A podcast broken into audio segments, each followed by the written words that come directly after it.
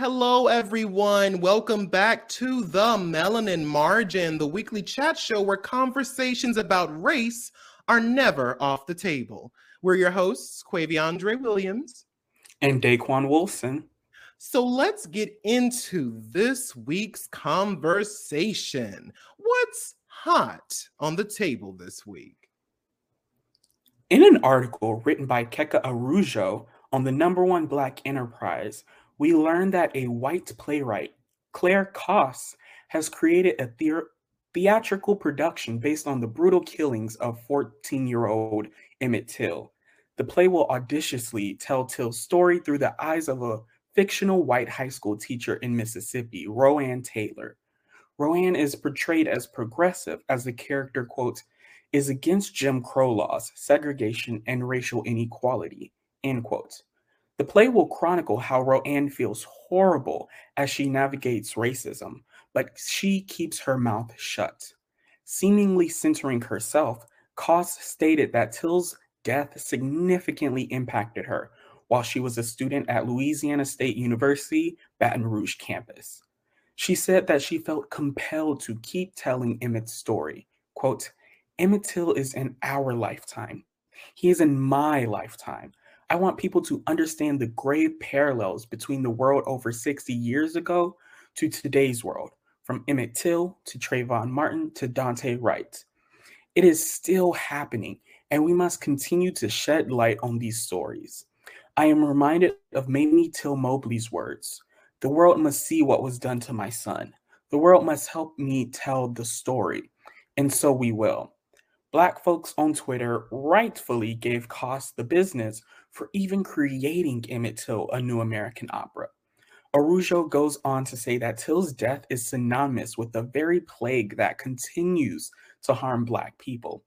Instead of insisting on telling our stories, maybe progressive white people would fare better censoring the atrocities of their people without involving us. But I'm gonna pass the conversation off to you is this her place to tell this story, or is it just another case of white savior syndrome? Daquon, all I have to say is, bitch, you better be joking. Um, this this isn't white savior syndrome because the white person in the play isn't saving a black character. Um, I think what this play is giving is so much worse than that because it's capitalizing on the horrific tragedy of Emmett Till for clout and money while also centering a white voice and character as the narrative storyteller. A story literally titled Emmett Till, an American opera, isn't even about Emmett Till. It's about how uncomfortable his lynching makes a white woman feel. Like, I think the fuck not. I mean, I've discussed this before on my TikTok, but I think it bears repeating. Um, there has been a serious problem with supposed allies invading a space that they are supposed to be uplifting and co opting said space as their own as an ally, your job is to protect and amplify the voices of the marginalized communities that you're defending. You are never supposed to be their voice. This is a classic case of performative allyship and white guilt. This white woman feels bad for racism and felt compelled to keep telling Emmett Till's story. But apparently, apparently her compulsion wasn't strong enough to keep her from centering herself as a white character within a story depicting black trauma. I mean, even in the description of the main character, it says that she is intended to represent what Martin Luther King Jr. called the ultimate tragedy, tragedy, the silence of good people. And uh, let me tell you a secret, Clare. Um, we don't need a play about the silence of supposedly good people because as marginalized people we see it every single day. We don't need an opera that highlights the fact that there are people in this world who see that there is a problem know that they don't they don't want it for themselves or people they love and do nothing to stop it. Um, this is evident everywhere in our society. So, yet another example of white people doing nothing to stop racism is just a drop in the ocean of apathy that we've seen in the system of white supremacy. So I'm going to say this, and white people, please hear me loud and clear. We don't give a fuck about how guilty you are about slavery and racism because your guilt alone has done nothing to dismantle the system your ancestors created that continues to marginalize people. Feeling bad isn't the same as making amends. And I'm not alone in this. A petition created by John Jay College student Maya Bishop on change.org calls for the cancellation of the upcoming premiere of Emmett Till, an American Opera, and it has garnered over 13,000 signatures as of March 25th, 2022. Bishop says in the petition, telling the story from a perspective of a fictional progressive white woman shows that Clare Coss is more concerned with showing the audience that not all white people are bad than she is about the ongoing fight for racial justice. And the casting of adult tenor Robert Mack in the role of Till has also drawn controversy, with the petition asserting that it exacerbates the adultification of Black children, which has historically led to their brutalization. I think that my thoughts are perfectly encapsulated in the statement on the petition. If we are going to tell the story of Emmett Till, it should be from a Black perspective, a Black writer, and with permission and approval from Till's family. But I'm going to pass it back to you, Daquon. Do you think it was her place to tell the story? Is that even a question? like, as I was reading the question, I was like, I don't even know if I can get through this question because it's it's no it's no secret that this is not her place not her place at all because it's just so tiring to have book stories about black trauma centering white people. Like this story is not for you to tell. You are telling a story about a black person being lynched as a white playwright.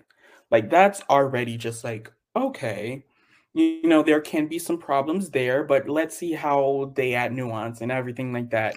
And then you decided to make the narrative focus the narrative focus this white teacher who feels bad. And it's like i agree with the petition that this sends a message that the most important part of this story is looking to the past and being like it wasn't everybody that was racist. There were good people. And it's like people know that. People know that, you know, everybody doesn't have the same mindset during a specific time. Like that mm-hmm. shouldn't even need to be said because it's frankly understood. The biggest problem is that this is just another conversation that I hate to have, but like I am so tired of people misusing black activist words. Ooh, Daquon, like, go off, Daquon, go off, Daquon. When she quoted, when she quoted Till Mobley, I was just like, you frankly misunderstood the entire concept of the quote because it says the world must help me tell the story. The world must help me tell the story. Help, not the world must tell the story. Mm-hmm. The world must help. So, as you being the ally that you are, being a help does not mean telling the story based off of your own experience. You helping is uplifting Black voices who are already telling the story. You helping is uplifting Black voices and experiences who are experiencing this still to this day. And it's one of these things that as a writer, I can't, frankly, I can't imagine, but I can't imagine how you write a story like this. Because as somebody that does talk about a lot of Black death in my work, it's so heavy of a topic to talk about. And it's also something that I talked about in one of my poems about like how uncomfortable it is to basically hold somebody's life in your hands, in your mouth, as you are speaking this story, as you are putting pen to paper. You are literally carrying a dead body into this world, and you have to deal with that. And you put it out into this world to have people look at you and be like, wow, this was great. You are so great. And you're profiting off of somebody else's death you're profiting off of somebody else's lynching. Like that's hard for me to deal with. But you, Clare Coss, as a white person, Out of here. Get out of here. No. I fully agree, Daquon. I knew you were gonna say something when you when I when I saw her use that Till Mobley quote. I knew you were. I was like, Daquon about to pop off.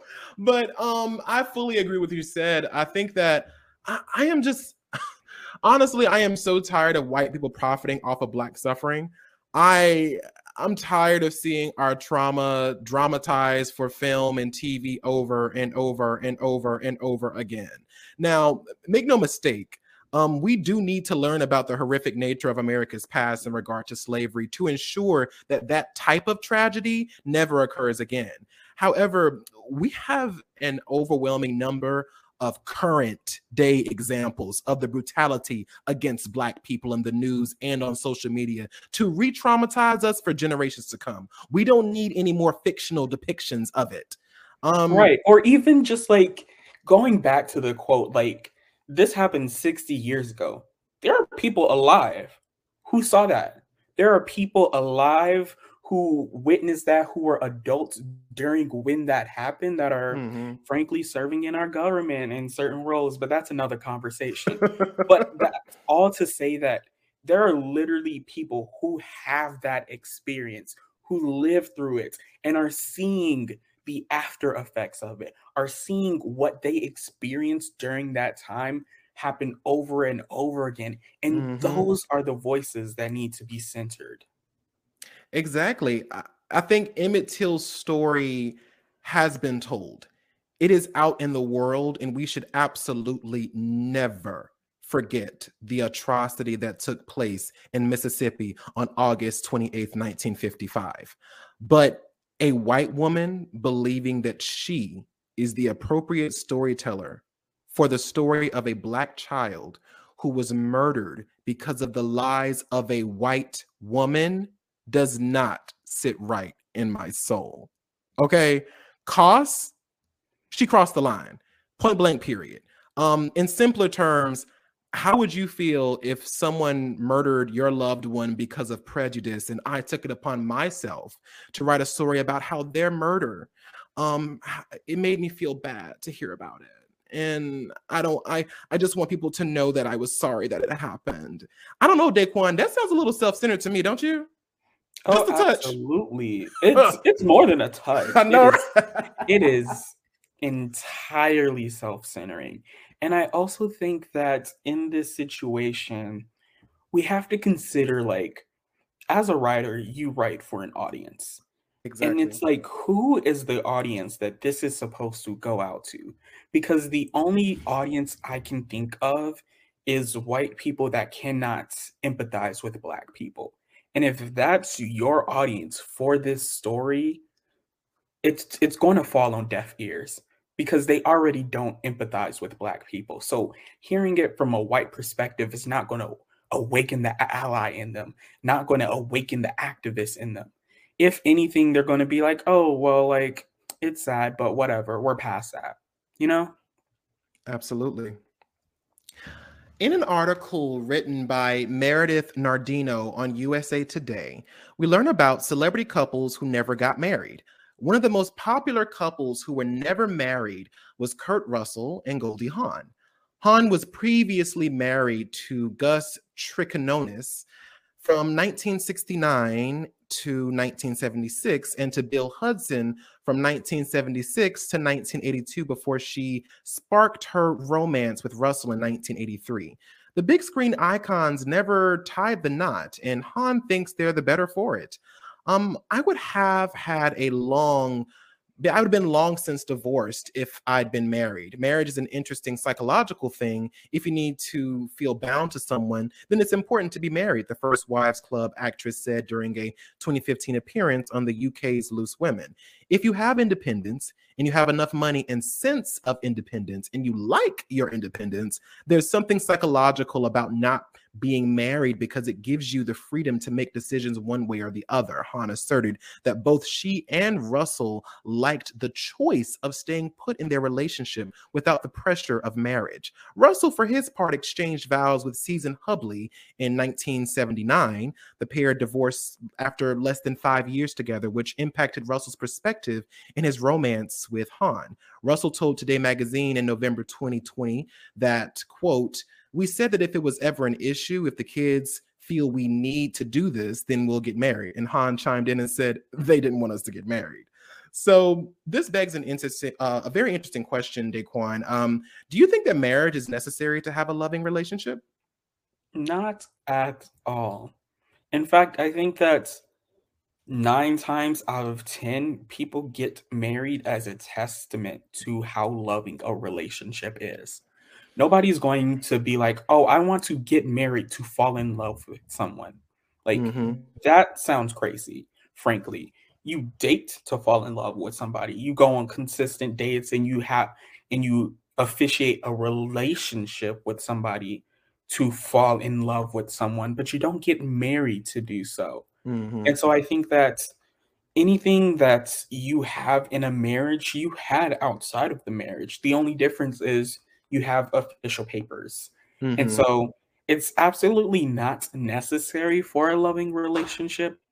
However, it is something that's kind of just necessary in our society in the sense that with marriage comes, you know, being able to like visit somebody in the hospital if they're very ill. It comes with tax benefits. It comes with all of these legal things that makes a marriage a marriage. So it's not really about love, it's more about legality. Yeah, um, I don't know. I, don't think marriage is necessary to have a loving relationship in the slightest either.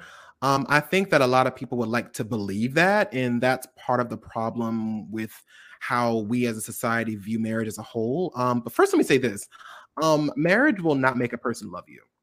Marriage will not make a person remain faithful to you. Marriage will not make a person more considerate. They will not suddenly become romantic. They will not suddenly become more emotionally available. And last and not least, it will not make them stay with you. Marriage is not the cheat code of a relationship. It's not the real life hack that will force a person to be everything that they never were in the first place. So stop marrying people because you think that it will change them because it will never happen. Um, any change you may perceive after marriage or marriages you've seen in your life is only happening because that person decided to change for themselves, not for their partners. Now back to the question.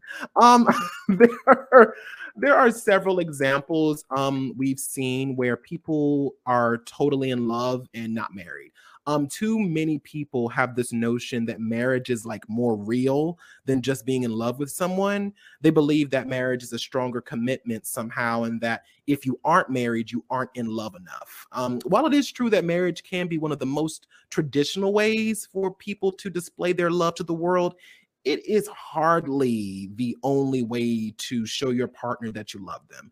Let's not forget that at one point, Gay couples were not allowed to be legally married. Neither were interracial couples, neither were couples of trans identities, nor enslaved people before the Civil War. So, if marriage is the litmus for a loving relationship, then that completely discounts the unions of people all across time who didn't fit into what was considered the mold of marriage of society at that time. Um, I think that the way we view marriage is outdated. Um, there are some people who seek that kind of union in their life, and there's nothing wrong with that. But I think that there are too many relationship dynamics that exist, like thruples, polyamory, that challenge the notion of marriage because those relationships are just as fulfilling and sometimes more loving than couples in traditional marriages. Well, I don't think that we should throw away marriage. I do think that we need to retire the concept that marriage has to be this final destination for every relationship. But what about you, Daquon? I mean, do you think that society holds a higher value to marriage than simply just being in a loving relationship? Oh, absolutely. I think going back to the idea of all of the like legal benefits, that is a factor in how higher they see marriage than just a relationship. Like, yeah, there are like the de facto marriages of like if you are together living in the same home for X amount of years, you're like legally married or technically married or whatever uh-huh. in the eyes of the law. But it's one of these things where we have been taught that, you know, that's like the path of life. It's you live your life up to a certain amount, you date, you then get engaged, you get married, happily ever after you die.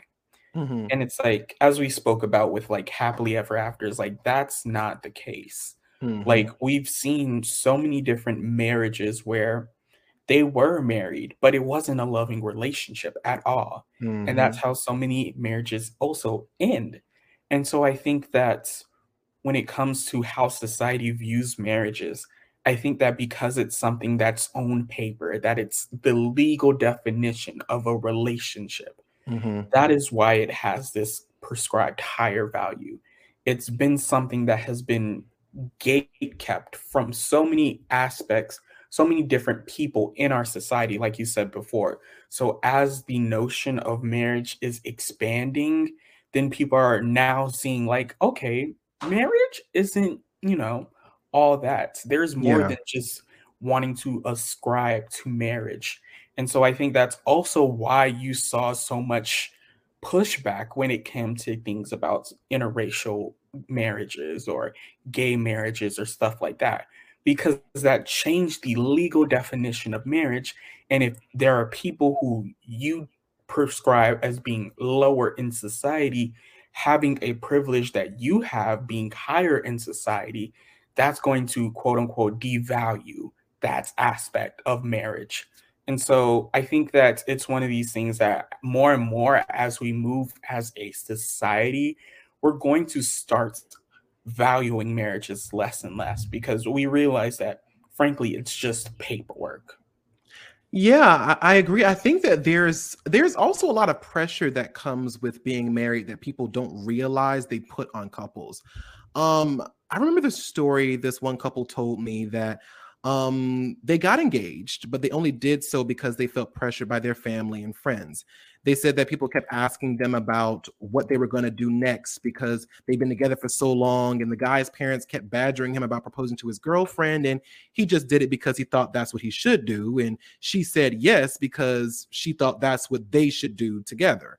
Um, they thought that it would stop their family and their friends from pressuring them, but then all the planning and venues and arrangements and invitations came, and the questions and pressures didn't let up at all. I mean, after they were engaged, both of their parents were asking um, when they were going to have kids, when they were going to buy a house together, and so on and so forth. And soon they decided to call off the engagement altogether. Um, they said that even though they didn't get married, they still stayed in a relationship and they were together for about 10 more years before they decided to get married in secret one day, just because they felt that that's what they wanted in their relationship at the time. Um, and they said that if they were to got married back then, um, they were both sure that they would have been divorced by now. And that just just it just blew my mind. Like, Daquon, I just want to ask you, do you think that the pressure of being married can sometimes actually do more harm to a couple than good? Oh, absolutely. Because we have this kind of prescribed ideal marriage life.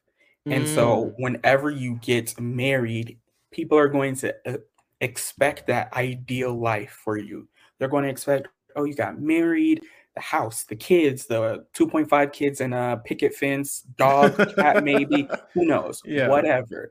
They're going to expect that idealized life for you after you get married. And that can cause a lot of pressure.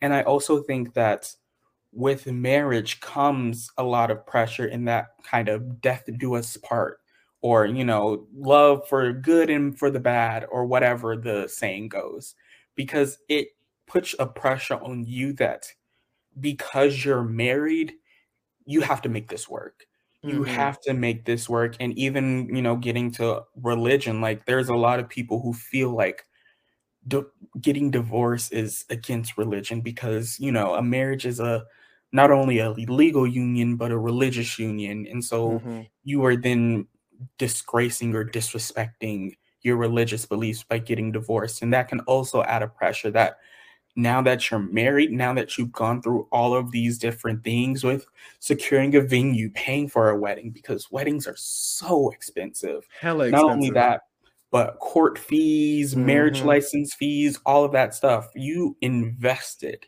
in this relationship. And so when you're that invested in a relationship, it's harder and harder to get out. And it's also harder and harder to kind of re-advance into society because after you've been married for a while and after you get to a certain age, that dating pool gets smaller and smaller. and so many people are already married, or mm-hmm. at this point, they're not looking for marriage anymore. And it becomes this game of just like you feel like the world has moved past you, and now you're back at stage one. And that's a lot of pressure for somebody. So they stay in the marriage. If they're unhappy, they're like, all right, we'll work through it, we'll work through it, we'll work through it. But working through it doesn't really solve any of the issues that came from that pressure in the first place. Exactly. I think that there is a lot of pressure that comes with being married. I think that so many people don't understand that, you know, while it worked uh, before for some people and while it may work in some circles, not everybody is supposed to be married and not every relationship can survive what comes with being in a marriage. You know, there's a different, even though I don't believe that um, marriage changes people, I believe that it, the relationship status, the having to sign things together, having to be considered one unit or whatever, can put a lot of unnecessary um, pressure and strain on a relationship that um, is so used to freedom because there are some relationships that thrive in the freedom of just being together. And it's the idea that you know i i keep what i have you keep what you have. And the idea of meshing together in such a legally binding way can sometimes be put a very very hard weight and like i said a very hard strain on that couple and some couples just can't survive that kind of commitment or that kind of um uh, like i said legal binding so i think that while you know, for some people, it really is a great thing and it really does help them, you know, solidify, you know, their relationship or it really it feels like a destination for them. Um, I don't feel that, you know, we should we need to stop pressuring people into being in that kind of relationship because if that person, I'll say this, if a person wants to be married to someone else, they will be. There's no need to tell them about it. There's no need to badger them about it. If somebody wants to be married, they will be married. If somebody doesn't, they won't. It doesn't really matter what you say. Does that make sense? Yeah, 100%. It's one of these things that's when you're dating, you are dating somebody because you want to be with them. That's mm-hmm. like the whole freedom of dating. But when you're married, it's like you're forced to be with them. So if somebody wants something, they're going to go out and get it, but nobody wants to be forced to do something. Exactly. And I wanted to ask you, Daquon, um, since we're on the topic, do you think you'd ever get married, Daquon? And do you have any ideas about your ceremony if it's yes? Honestly, it's one of these things that I I don't really plan anything around it. It's one of those things where if it happens, it happens, but yeah. I'm not out here trying to, you know, figure things out or come up with these mm-hmm. plans. but, you know, it's one of these things that I think that it, the ideal ceremony, if I did, would have to be a reflection of that relationship. So Ooh. unless I'm in that relationship, there's not really a point in planning something or having this dream wedding in my mind. Okay. Well, for me, I don't know. Surprisingly, I am totally open to the idea of being married one day, um, but only if I ended up with just one partner. Um, if I end up having like two partners, we couldn't be legally married, but I would still love to have like a commitment ceremony with a ring exchange and a vow of our love made in front of our friends and family. Um, I'm a firm believer in premarital slash couples counseling. Um, mm-hmm. So we would absolutely have to be in that for at least a year before we decided to tie the knot or have the commitment ceremony in either situation. Um, I actually do have an idea. Um, I'd love to have a very intimate ceremony in either situation, preferably in a cabin with a fireplace because a bitch is romantic. um, although for me, um, marriage isn't a deal breaker whatsoever. Like, if my partner or partners don't see a need for it, it wouldn't be the end of the world for me at the fuck all. Marriage is not a yeah. goal for me whatsoever. It's a luxury that I can do, you know, with or without, either way. So, director Jane Campion has apologized to tennis legends Venus and Serena Williams for her thoughtless remarks about the pair during a Sunday evening acceptance speech at the Critics' Choice Awards. Campion, a white woman from New Zealand, was accepting the award for Best Director for her film The Power of the Dog when she made the comments. In her speech, Campion, the only woman nominated in the category, praised the Williams sisters as marvels in their craft, but implied that the two black women did not face the same battles in gender equality as women in film. Quote, Serena and Venus, you are such marvels. However, you don't play against the guys like I have to, end quote, Champ- Campion said with a laugh. Her remarks were met with swift backlash on social media, where commenters pointed out the years of racism and sexism the Williams sisters faced in their careers. Some describe the idea of a white woman from a social pri- socially privileged background had somehow a more difficult route to success than two black tennis powerhouses as perfectly emblematic of white feminism. Campion has since apologized for her remarks, stating, quotes, I made a thoughtless comment, equating what I do in the film world with all that Serena Williams and Venus Williams have achieved. I did not intend to devalue these two legendary Black women and world class athletes. The fact is, the Williams sisters have actually squared off against men on the court and off, and they both have raised the bar and opened doors for what is possible for women in this world. The last thing I would ever want to do is minimize remarkable women. End quotes. With that being said, in the words of Cardi B, what was the reason? Why do you think that Campion made the comment at all? Before I answer this question, I just want to address Jane Campion directly. Um, you couldn't just say thank you. you couldn't just say this is such an honor. Thank you all so much. Have a lovely, lovely evening, and just as it exit the stage. Black women stay on your mind like that that you can't just not think about them. Like she wouldn't even have to make an apology at all if she didn't say anything about these black women or or simply just ended the statement with like Venus and Serena, you two are marvels. Thank you all so much. And I mean, just stop there. Just stop there. You were doing so good up until that one part. You just had to keep going, didn't you? Y'all well, need to be more like Adele. be more like Adele, who's like Beyonce, you are queen. Like, oh God, but you said what you said, so let's go ahead and get into it, Miss Campion. Um, we all know the reason why she said what she said. Um, whether it was intentional or not, she said what she said to do exactly what she apologized for, minimizing the success of Venus and Serena. In her white mind, she believed that she endured more patriarchy, more suffering, and more struggle than a black woman. Just as Serena said in her tweet about New York Times that we literally just talked about, no matter how far we come, we are reminded that we are not enough. And I think that this situation right here is the perfect example of that. Um, this statement Jane made was unwarranted, unwelcomed, and unprompted. Yet she said it anyway and laughed it off because she believed that she was right. Black people, successful Black women specifically, like you said, Daquon, stay on the minds for white people for no reason at all.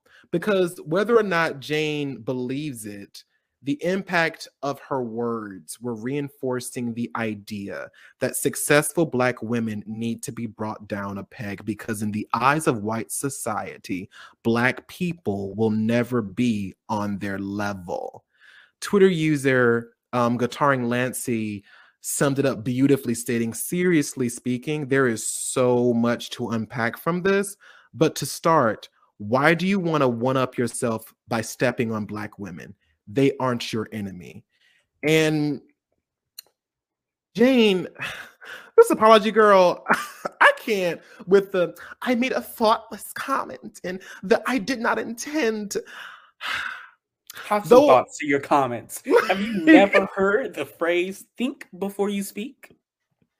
Like Daquon, like I mean, at least in her full apology, she did apologize directly to Venus and Serena, which feels like the bare minimum. But in our society, it's more than what many white celebrities have done in response to accusations of racism and microaggressions. But what she should have said was this um, the comment I made was wrong because what I said minimized the fact that Venus and Serena exist in the intersections of blackness and womanhood. And what they have done in spite of that is remarkable. It was my ignorance of that intersectionality that led me to believe that my struggles as a white woman were anywhere near more difficult than their struggles as black women.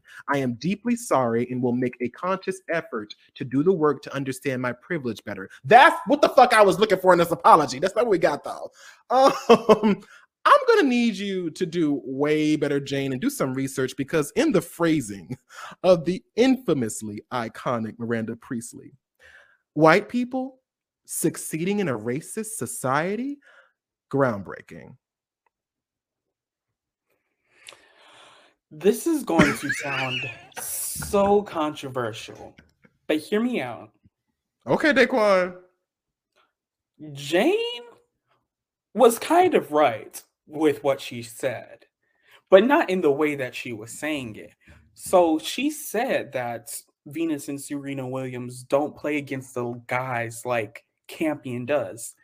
And in that sense, she's right because not only are the Williams sisters playing against the guys for simply being a woman, but they're playing against the guys for being a black person as well. And on top of that, being a black woman. So when you think about it, there is some, you know, something right about that statement because we know in sports, we know that black women are constantly facing so many different types of microaggressions, major aggressions, and overall having their accomplishments downplayed. That's the absolute truth. We've talked about it so many times. But not only that, as a Black woman in a sports field, we already know that Black women are often masculinized and mm-hmm. that Black women are not afforded womanhood with white women. So not only having that masculinization of black women, but also playing a sport, playing a masculine thing mm-hmm. is also another layer. So she's right in the sense that they aren't playing with the guys like she is. They're playing with the guys even more because mm-hmm. of all of the different uh, overlapping intersectional oppressions that they face. However, with that being said, I still don't like that statement because that was not what she was going for at all. That was not her intention at all. She did not have that level of critical race theory in that statement. So, with all that being said, fuck that statement. Um, but the apology. What's the saying? The road to hell is paved with good intentions. I don't give a damn what your intentions was with the comments. I really don't care that you think that the last thing you ever would want to do is minimize remarkable women because the fact is you did that. It doesn't matter if it's the last thing you do or the first thing you do, you did that. And so I need you to take real accountability, not just, oh, I'm it was a thoughtless comment. Because the fact is, a black woman like Venus and Serena Williams do not have the privilege to make a thoughtless comment. Ooh, Every bitch. single aspect of them are mm. analyzed to the deepest degree, whether it's their body language, how their faces move, the tone in which they speak, the the pace of which they speak, the words that they are saying or not saying, the level of their vernacular, their vocabulary they aren't afforded the opportunity to make a thoughtless comment. So in this instance, you just showed your privilege. You showed your whole ass privilege in this statement, in this apology. And frankly, like, I'm tired. Get out of here.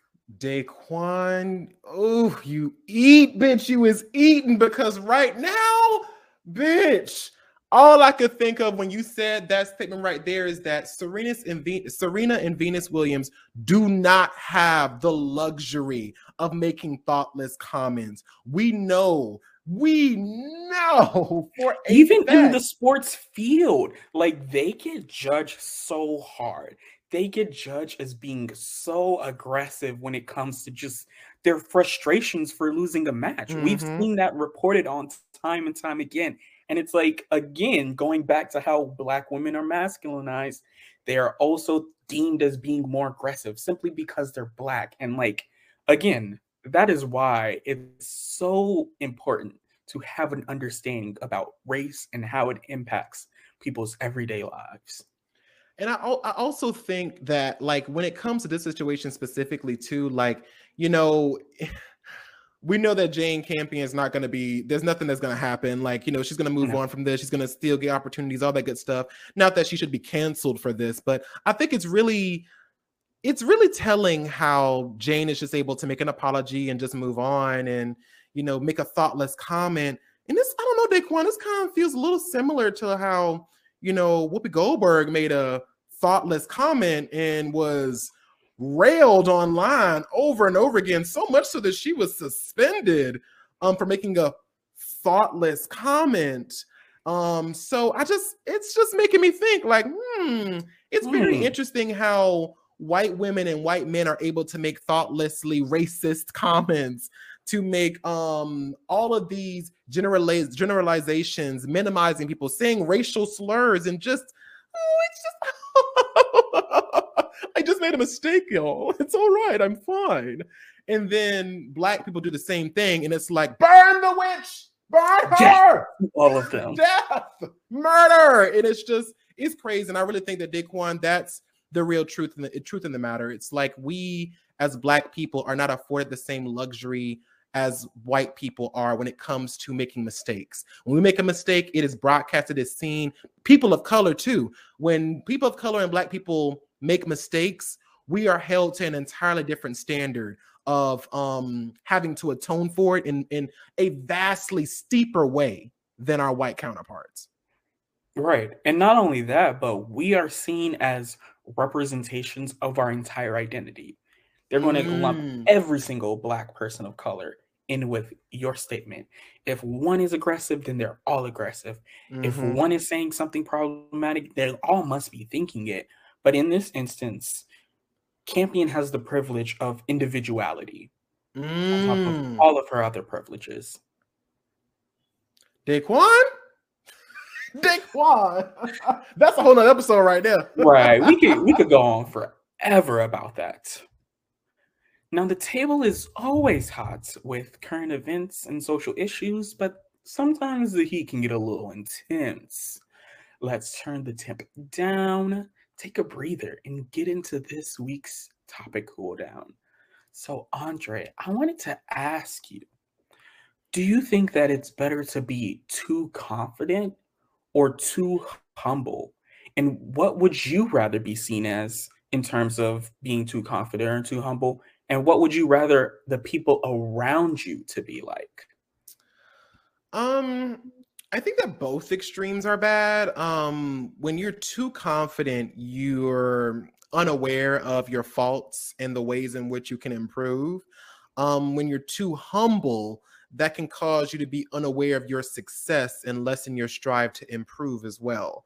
Um, the definition of humility is literally a modest or low view of one's self importance.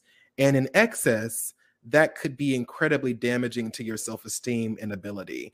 Um, also, being too humble can sometimes manifest in a form of imposter syndrome, which means the inability to believe that one's success is deserved or has been legitimately achieved. It's kind of like when people go to award shows and are like, I know that I got this award, but I think that X, Y, and Z deserve the award more, which completely diminishes the impact that your achievement made. I think that we should all try our best to strive for a happy medium. Um, confidence and humility can work hand in hand. You can be confident in your skills as a writer, but also humble enough to take criticism of your work so that you can become an even stronger, more confident storyteller. Um, you would never be arrogant if your confidence is always checked by your humility. And sometimes being incredibly confident isn't a bad thing, especially in going for your career field um no matter what you do with your life you're going to hear no's and rejections but you can never let that shake your confidence in your talent. Now i'm not going to get too deep into this because we're saving that for another discussion but what i will say is that um incredible confidence is necessary to keep you pushing forward. The world around you will always humble you but you have to have the confidence to know that even though you aren't the best in the world and that there is always someone more skilled in your profession than you, you're still a bad bitch. And your contribution to your career field is just as important as the next person's. Um, but as far as um which one I'd rather want to be seen as or what I would like people to around me to be like, um, it would have to echo my answer to the first question. Be confident in who you are and what you do, and be open to bettering yourself and perfecting your craft. No matter how successful you are, there is always room for improvement. And as long as you are open to that constructive criticism and apply it, you will only be the better for it. But what about you, Daquon? What do you think? What do you think? I think, you know, I agree on some sense that, like, you know, the perfect world, it's having the blend of both confidence and humility. Like, yeah, that is the ideal. Um, but when it comes to just like if I had to choose one, I would rather be too confident than too humble. Because mm-hmm. when you have a marginalized identity, when you have multiple overlapping marginalized identities, society forces you to be humble. Society puts the onus on you to be humble because yes. it's like you should be humble because you are not good enough. You don't walk these same lives that all of these other people have. They earned their spots there. It wasn't because of some systematic racism or whatever. They earned their place there. You just have to pull yourself up by your bootstraps and get it done. And if Jane, Jane, is that you? Is that you, Jane? I'm sorry. I'm sorry, Daquon. Go ahead. I'm sorry. Not Jane. Miss Campion if you're nasty. I'm sorry, Daquon. Go ahead. I'm sorry. I had to put that in there. But I think that um where was I? Completely thrown. but no, no. Okay. So society forces you to be humble. And like you said before, society will humble you time and time again. Mm-hmm. And so I would rather be seen as the person that's too confident mm-hmm. because frankly, being too humble becomes so annoying so quickly. It is. Like con- to being too confident is also pretty annoying sometimes, but being mm-hmm. too humble, seeing somebody that's always down on themselves, that's just like, oh, I don't deserve this. I shouldn't be getting this, blah, blah, blah, blah, blah, blah. And it's like, you got it. Somebody didn't get it, and you got it. But like, be grateful for it. Don't put yourself down. And also, when we also think about just like how the universe works, if you imagine a lemon in your mind, you think about cutting a lemon open, you think about squeezing the lemon and the juice is coming out, you think about taking a bite out of the lemon, that has an effect on your mind. You start to really imagine it, and you know, maybe your mouth waters, maybe you start to pucker up or something like that. The same thing can happen with your thoughts on just like your creativity and your craft if you are constantly thinking that you don't deserve something, that you are too lesser than, that you can't do something, you're too humble, you're going, your manifestations in your mind is going to become that reality. It's going to be, oh, I don't deserve this. So, like, I'm not even going to try. I'm not mm. that good. So, mm. I'm not going to put in all of that effort. But if you're seen as too confident, then you're like, I can do that and you may mm-hmm. fail you may be humbled but mm-hmm. you have that confidence to then move on past that to be like all right this didn't fail but next time i got it it's going to happen like this the the numbers will be numbering at some points the checks will come through at some points and so i also think that seeing a confident person of color is so much more powerful than seeing a humbled person of color. Because frankly, yeah. everybody can be humbled. But seeing somebody that is confident in themselves, in their mm-hmm. identity, in what they do, despite what the world tells them, mm-hmm. that is true power. And that is something that I don't mind being seen as. Yeah, I think that there is definitely an understanding that, you know, as a person of color or as a Black person, you have to walk in a sense of confidence. You have to be overconfident to a to a degree because you have to walk in the space of knowing that you are combating against so many different intersections um, if you are black and a black woman, or if you're black, a black woman, and you are a queer person. You know, there are so many varying intersections that society tells you that you are not enough, that you will never be enough, that you are never going to make it. And so you have to walk in a level of um confidence to know fuck society i'm going to keep going because i know i'm good at what i do i know that i'm here to offer something real and offer something unique and authentic an individual. And so I think that there is there's an under there's an understanding within um you know POC circles and black circles that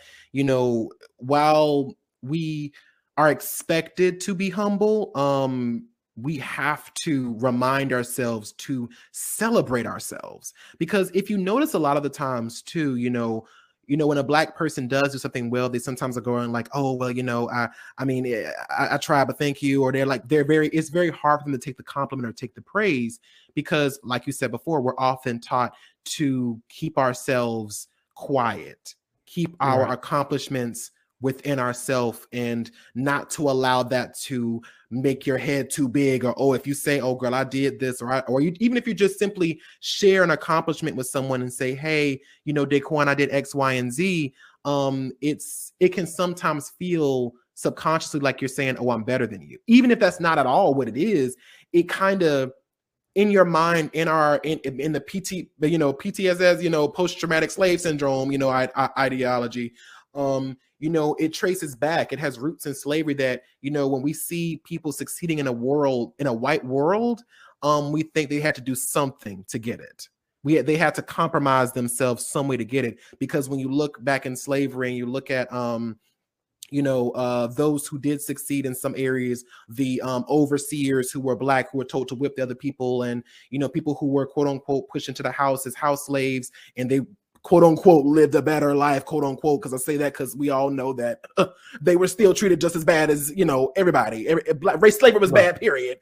But we're not getting into that. This is a cool down. But um, but you know there is this kind of there's this kind of um this history there, this kind of this post traumatic slave syndrome that traces all the way back there, and so even at even now in this new day and age, we still have a problem with celebrating ourselves and celebrating our accomplishments because we, like you said, are just taught not to. And we're taught to lower ourselves than to uplift ourselves and each other.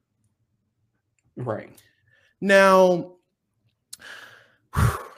so many children grow up never knowing the full scope of what their culture has contributed to society and history. And baby, I think it's time for a change, Daquon, don't you? Mm-hmm. ah. Now, let's take a pause, rewind, and remind the world just how we did that. In the article written on NPS, written by Dr. Catherine Crawford Lackey, we learn about Septima Poinsett Clark. Many Southern states enforced segregation until the mid 1900s, meaning that white schools did not allow African American students to attend. Due to the color of her skin, Clark was not allowed to teach in the Charleston public school system, and instead, she had to accept teaching positions in rural school districts. Clark and others thought that it was unfair and they protested to win African Americans the right to teach at Charleston Public Schools. The campaign was successful, and Clark was convinced that social activism had the power to better the lives of African Americans. In the 1950s, Clark and the NAACP advocated for the integration of public schools. Her involvement in the NAACP did not go unnoticed by the Charleston City School Board. Clark was asked to mm, keep her membership in the NAACP a secret, but she refused. As a result, the school board fired her. No longer employed, she devoted all of her time to activism. Clark designed educational programs to teach African American community members how to read and write. She thought that this was important in order to vote and gain other rights. Her idea of citizen education became the cornerstone of the civil rights movement. She worked with Martin Luther King Jr. and the Southern Christian Leadership Conference, the CSLC, to win the rights for African Americans. Septima Clark continued to serve as an advocate and a leader until her death in 1987. Do we have black to say it, Daquon? Black Do we have to say it? Let's say black women. Black women. Black women. Black women. Black women. I just I just love this story because you know, we all hear about Brown v. Board of Education. We all mm-hmm. hear about that landmark Supreme Court case. But oftentimes, the people who are doing the grassroots activism, the people mm-hmm. who are mm-hmm. on the ground doing the activist work of educating their communities often go unheard of. So props to this black woman, this black educator, this black activist, because that's a hard thing to do. Yeah, it very. So Deborah Batts was a U.S. District Court judge for the Southern District, New York, for 25 years. She received degrees from Radcliffe College and Harvard University Law School. Batts began her legal career with the firm of Cravath, Swaine, and Moore in New York City. Later, she was appointed Assistant U.S. Attorney in Manhattan.